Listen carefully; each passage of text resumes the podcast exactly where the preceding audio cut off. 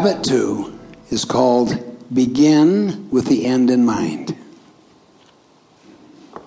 All things are created twice. Look at this lovely setting here, this building.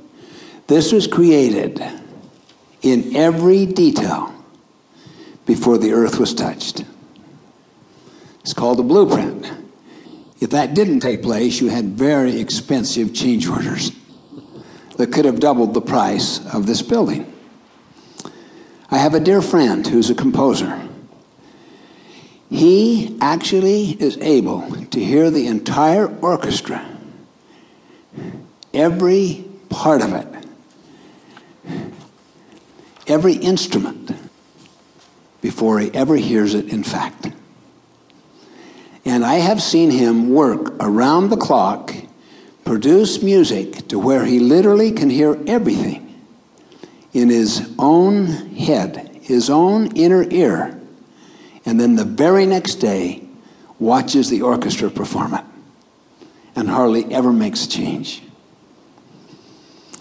Most organizations, most families do not begin with the end in mind. Just ask yourself this question what is the purpose of your organization? Try asking 10 people in any organization. I'll guarantee you they're not on the same page. They're all over the board. Try it in your own family life. Next time you have dinner with your loved ones, just look around and say, What is the purpose of our family? And see what they say. They'll think you flipped out. They'll think you're trying to apply business stuff in a family setting, like developing a family mission statement. I don't care what words they want to use.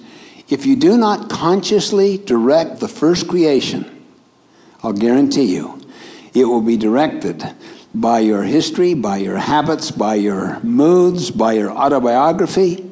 And then if you get into a blended family situation, or you get married with someone else who has a completely different script, you'll find that when tough times come, there'll be completely different approaches taken to finances, to in law issues, to child discipline, to all kinds of issues.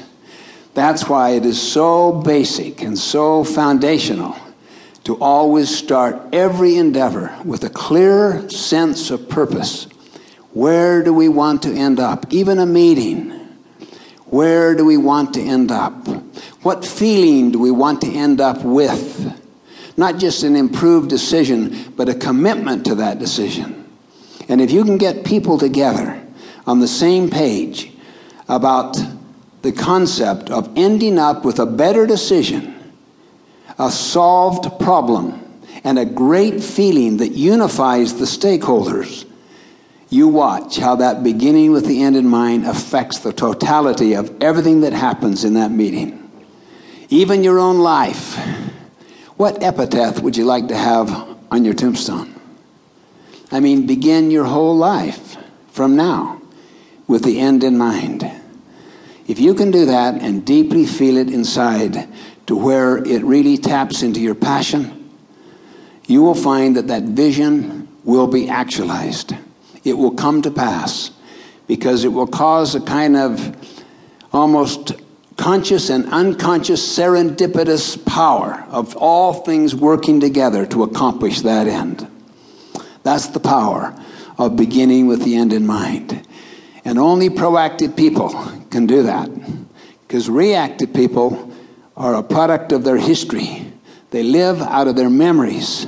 Beginning with the end in mind is living out of your imagination and out of your conscience and out of your self awareness and then out of your willpower to make the second creation follow the first one.